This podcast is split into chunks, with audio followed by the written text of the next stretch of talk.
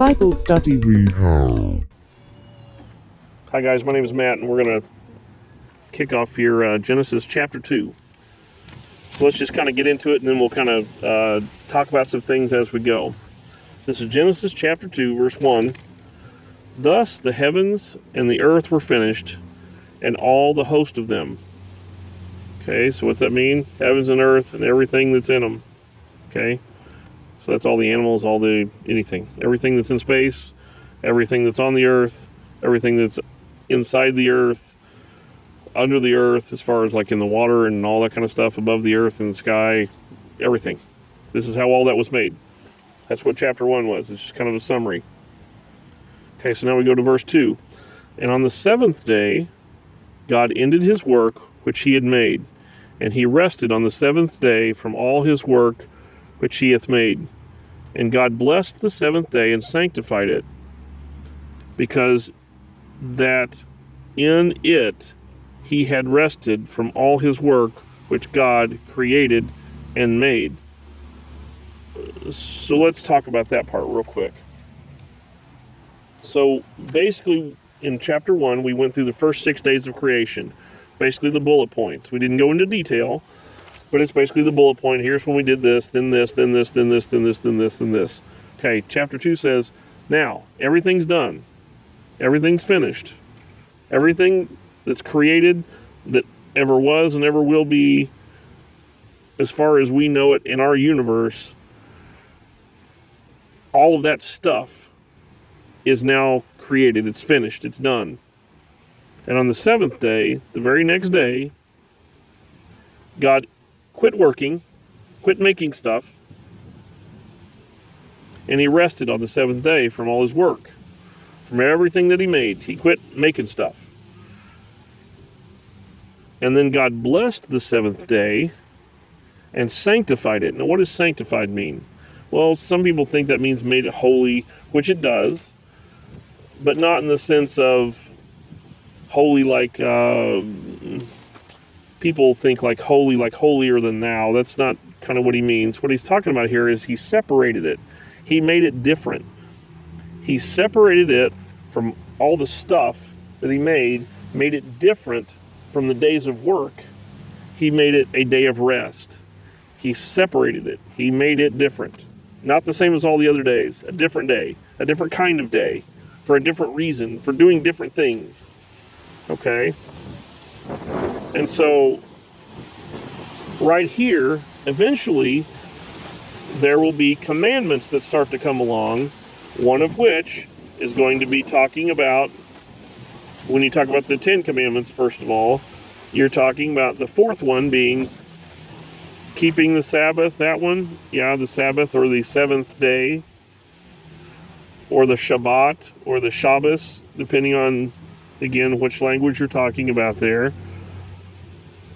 When you're not supposed to work on it, that comes along in Exodus 28. Uh, you're not supposed to be, um, you know what I mean, doing any cooking and stuff on it is in Exodus 16 23. You're not supposed to be uh, starting fires to, to make stuff, to do work.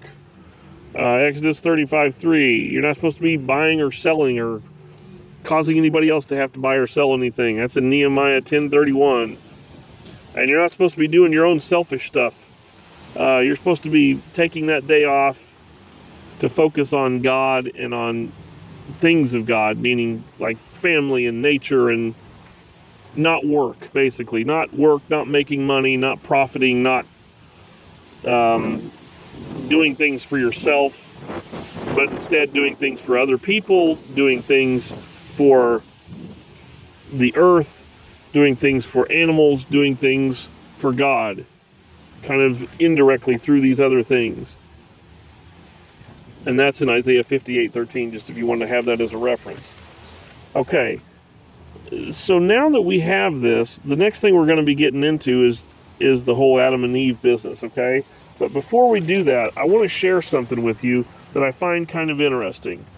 And what that is is I uh, again, I'm not a big prophecy guy, and by that I mean uh, I I'm, I'm not a I'm not a prophet. I don't claim to uh, understand prophecy, but I can tell you that I noticed something that I'm good with patterns. And the pattern that I've noticed in these first six and now seventh day of creation is that there is a plan for everything. And I mean everything from the beginning all the way to the end of this book. And some of the stuff in the end of this book hasn't even happened yet. It's going to happen in the future. So, everything from the beginning to what will eventually become the end is already detailed for us. What do you mean it's already detailed for us? It just talks about the stuff that was made. I know, just bear with me for a second. On day one, what did we have? Light and darkness, which is a, Uh, again, which when you talk about prophecy, you're talking about metaphors and symbolism. Okay? Light and darkness is has always been a, a symbol of good and evil. So what do you have in the first day one? Well, let's talk about day one. Eventually, Peter, back in the New Testament, we'll get there, says that to God, a day is worth a thousand years, and a thousand years is worth a day. So what he's talking about is, is when it comes to things of prophecy, anything that says a day here is representative of, metaphorically, a thousand years of real time. Okay? So, what difference does that make? What are we talking about? Well, let's let's look at what happened on day one. Day one, we've got light and darkness, good and evil. So, what happens in the first thousand years of recorded history? Well, you've got the Garden of Eden. Okay? It's right there that everything was perfect and then not. Good and evil. Everything was light, but then darkness enters the world. Okay? So you have that separation of light and dark, that separation of good and evil.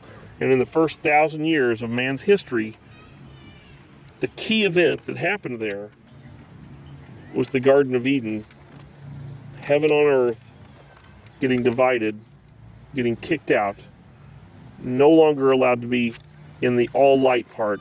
Now you get put out into the darkness. Okay? So let's talk about day two. What happens? Well, that's when it's talking about the separating the waters from the waters. A lot of talk about water, all the water being created on this void planet, right? So, what happens in the second thousand years, according to the history here in the Bible? Hmm, what big famous Bible story has to do with a lot, a lot, a lot of water covering the face of the earth? The flood. That's what happened. It says the waters cover the entire face of the earth. Well, right here on day two, it says that the waters covered everything. The earth hadn't even poked through yet. So the waters, again, day two, covering the face of the earth. And in the second thousand years of our history, according to the Bible, we have a flood where the water covers the face of the earth again. As far as a key thing that happened in that 2000 in, in that second thousand year period. Okay, so let's see what happens next. Day three, we've got land and the creating of all the plants and everything according to its seed being made after itself.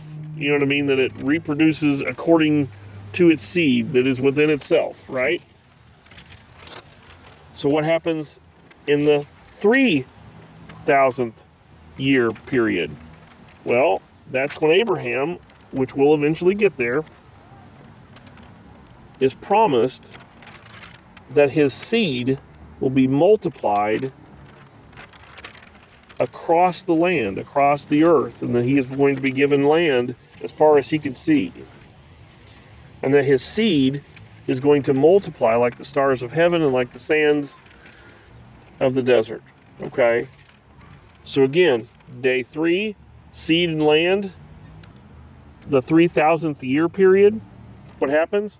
Abraham is promised his seed will be as numerous as the stars, and that he will have all the land that he sees. Okay. Day four. What do we got now? Sun, moon, stars. Right? So basically, what are we talking about? Talking about the light bearers, the things that are light to our planet, things that create light to our planet. So, what do we have that comes in day four? Well, what we have is in the 4,000th year of our history is the Messiah comes back. The Messiah, what's that? It means the promised one, the anointed one, Jesus, the Christ, Christos. That's where we get Christ out of the Greek. Messiah from Mashiach of the Hebrew. This is when Jesus comes to bring light to our dark planet. Again, we're talking about symbolism here. That's the 4,000th year. Day five, what do we got? We've got fish, birds, right? So, what happens in the 5,000 year period? Well, right after the birth of Christ, and you get into that 5,000 year mark from the beginning of time as we know it, there are verses in the New Testament that talk about when Jesus gathered his disciples, it said that I will make you fishers of men. Okay? That basically what that's talking about is that uh, but before that in history, the Jews weren't looking for converts. And Orthodox Jews to this day are not looking for converts. You don't see a whole lot of people, you don't see a lot of Jewish televangelists trying to convert people to Judaism because they basically believe that if you're a Jew, you're born a Jew, or you will learn about the Jews on your own and want to become a Jew and you'll do it on your own. You don't we don't need people going out there trying to convince people or coerce people into becoming a Jew. Okay? Well, after the Messiah comes, that changes. Jesus tells his disciples and all the disciples that come after him that you are to go out and preach this gospel, preach the fact that you should be coming to this religion. You should be coming to God. You don't just have to be born into it by blood, by nationality, by race. You should be choosing it. You should be coming to it. And here's why, and giving explanations and walking through that to regather the sheep, which we can talk about again later, that phrase. Okay? Okay, well, what about birds? Well, what also happens in that 5,000 year period, this is after Jesus, is this Holy Spirit gets given to the people as a comforter and a guide since Jesus left. Okay? So he's come, he's died, he's resurrected, and now he's ascended back into heaven. So he sends the Holy Spirit, and it talks about him as lighting upon the people like tongues of fire or as a dove, as a bird. Okay? So there's your day five correlation. Day six, that's when animals come and when people come. And what were we supposed to do? We were supposed to replenish the earth and subdue it. This is where we are right now in history. We're in that 6,000 year mark. And for the most part, man has pretty much subdued every piece of land. We've almost subdued everything under the water. We're trying to subdue as much of space as we can. We are trying our best to multiply, have more people than we've ever had before. And we're trying to do that to the best of our ability, and that's where we are right now. Okay, so then what comes next? Well, day seven,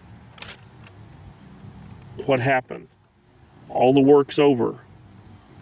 The work's done. No more working. It's a separate kind of thousand years that will be different than the other previous 6,000. Everything that we know of is all going to be different. It's all going to change. It's all going to be easy. It's all going to be a rest. It's going to be a thousand years where Jesus comes back and reigns and you won't have all these other these other things to do. It's literally going to be a thousand years of rest. That hasn't happened yet, obviously. You can look around and tell that that hasn't happened yet. But it will. That's what's coming next. And we're getting very, very, very close to that now. So keep that in mind. Okay? Now let's move on. We're already, we're almost in into uh, verse 4 of chapter 2 now. So chapter 4 uh, chapter 2 verse 4. Here we go. These are the generations of the heavens and of the earth when they were created in the day that the Lord God made the earth and the heavens and every plant of the field before it was in the earth and every herb of the field before it grew.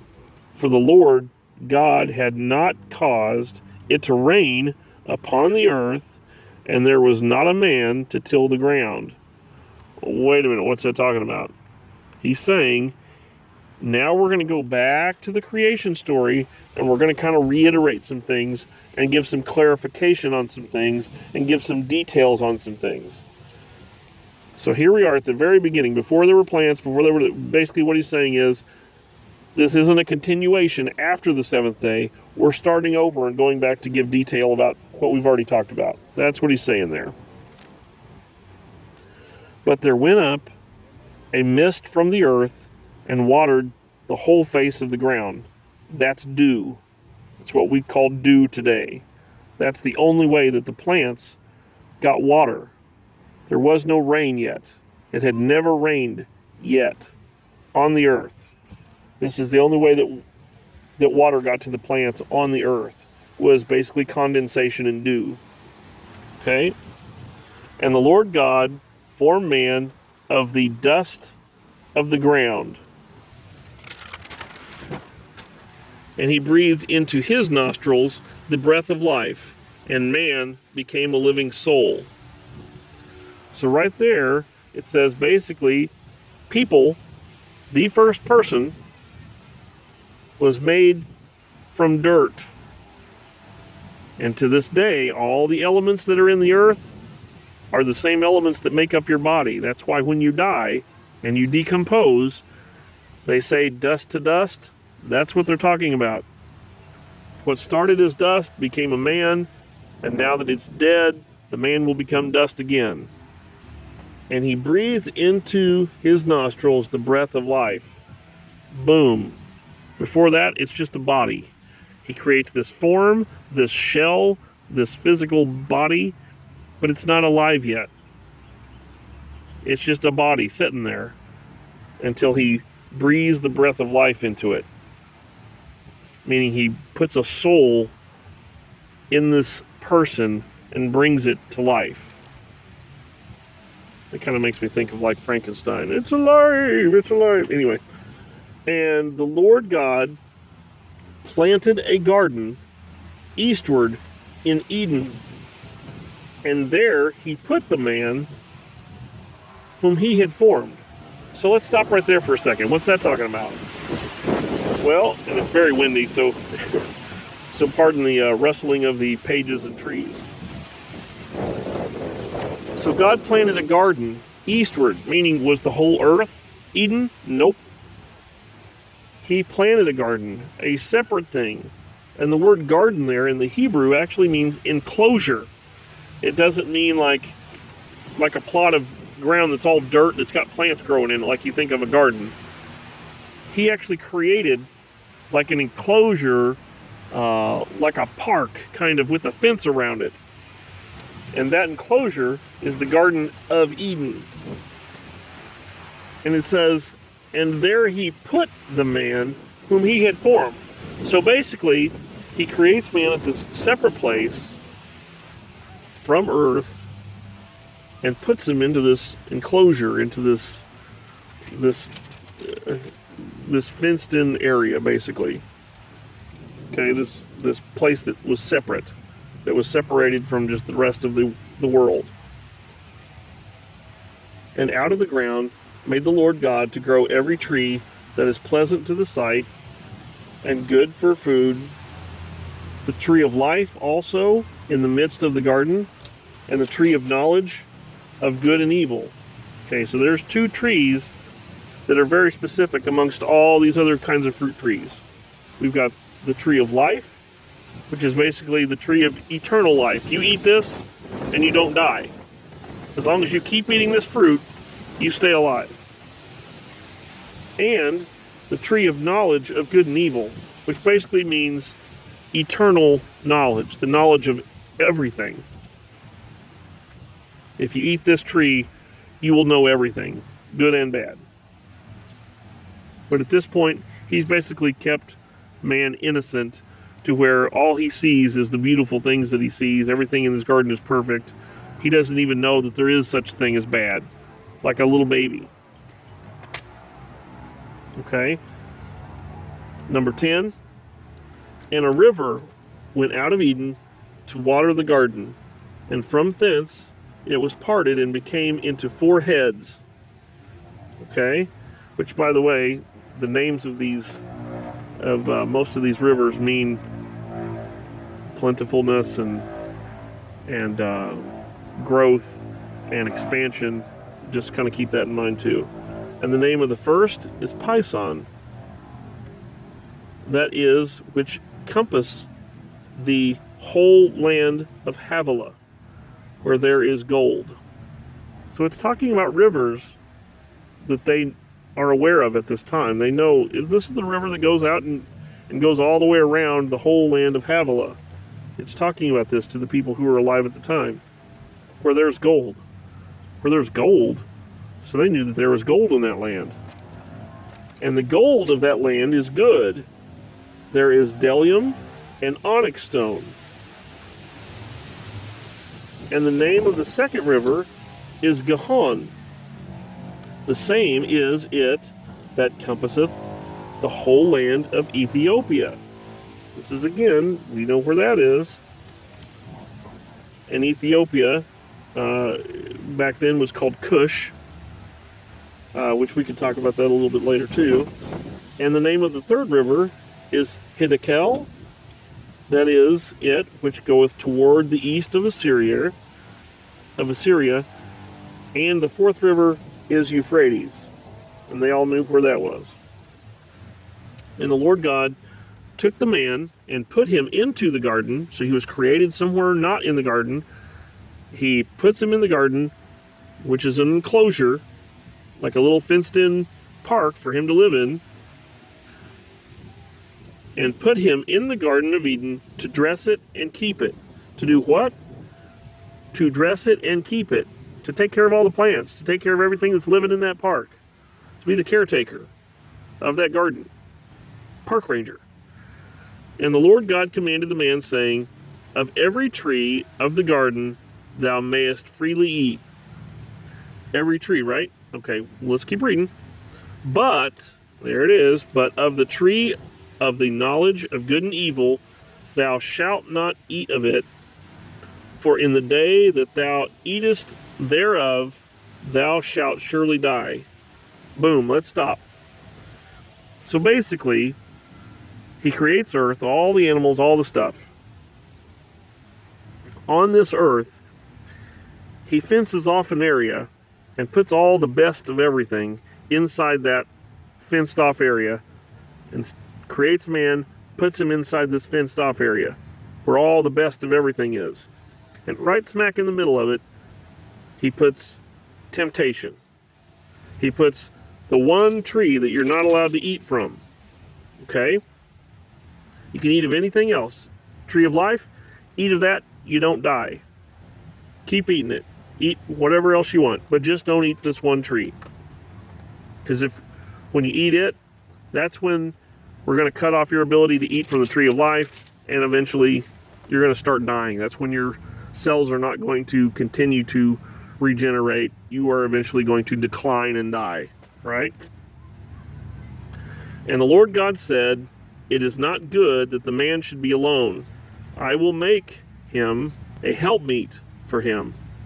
He created, he gathered man from dirt. But the word there that says make him a helpmeet for him, the actual Hebrew word there is built. Like he actually built the woman. Man, he just kind of scrapped some dirt together and called it good. But woman, he actually built it. I will build him a helpmeet for him. Think about it that way.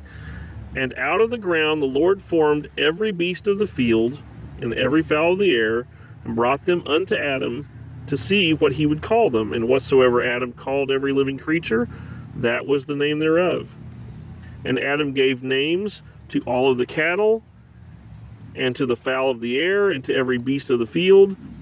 Uh, but for Adam there was not found a helpmeet for him, meaning all the other animals had male and female, had partners, had friends to kind of hang out with, but Adam's the only one of his kind.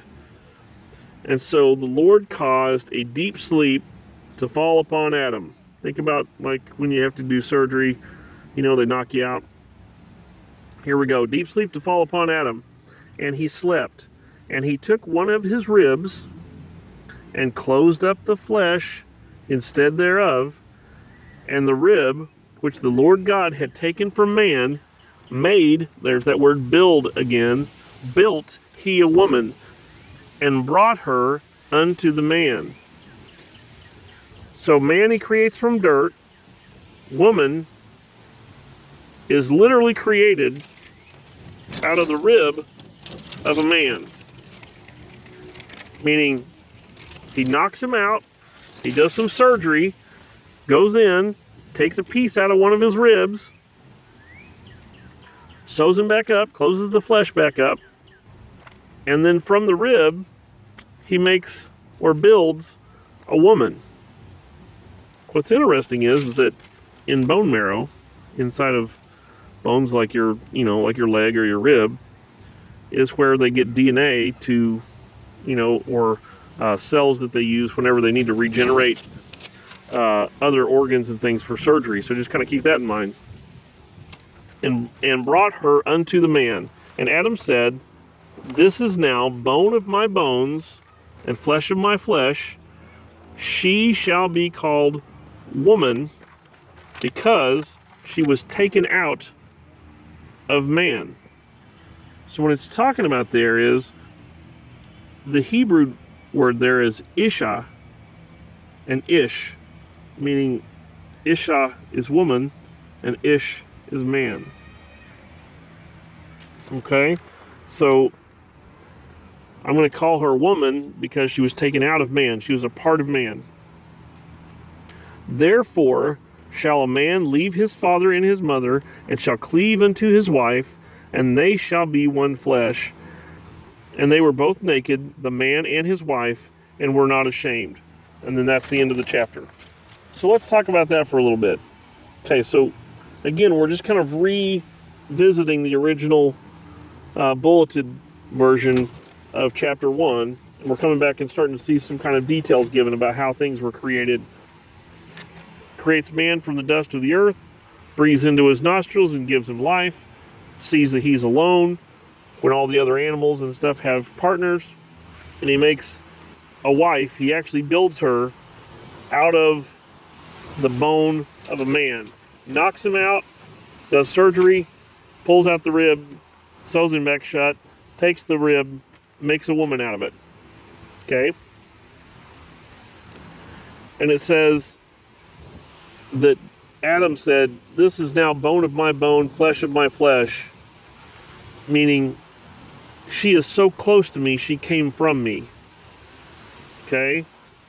And that's why, when, again, when a man grows up, he leaves his father and mother, he leaves his house, and he finds a wife, and they shall be one flesh. They come together in the same way. They are to be together in the same way that Adam and Eve were literally made from each other. That they were so close to each other that they were literally one from the other. They are of the same substance. And so that's what that other verse is talking about there. And likewise, guys, when we have wives, and wives, when we have husbands, we should be on the same team. We should be on the same page. We should be together like we were the same person. Like we were bone of my bone and flesh of my flesh. We should be together. We shouldn't be separated. We should be together.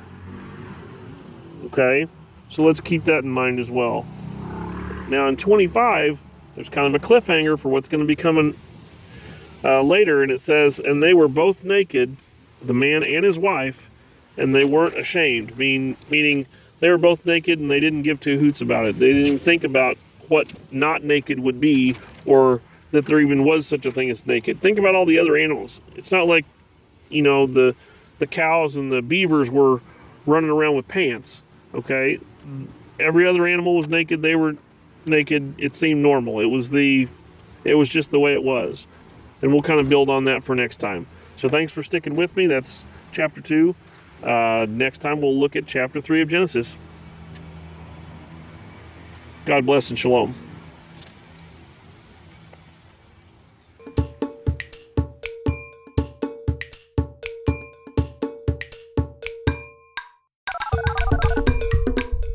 Bible Study Rehab.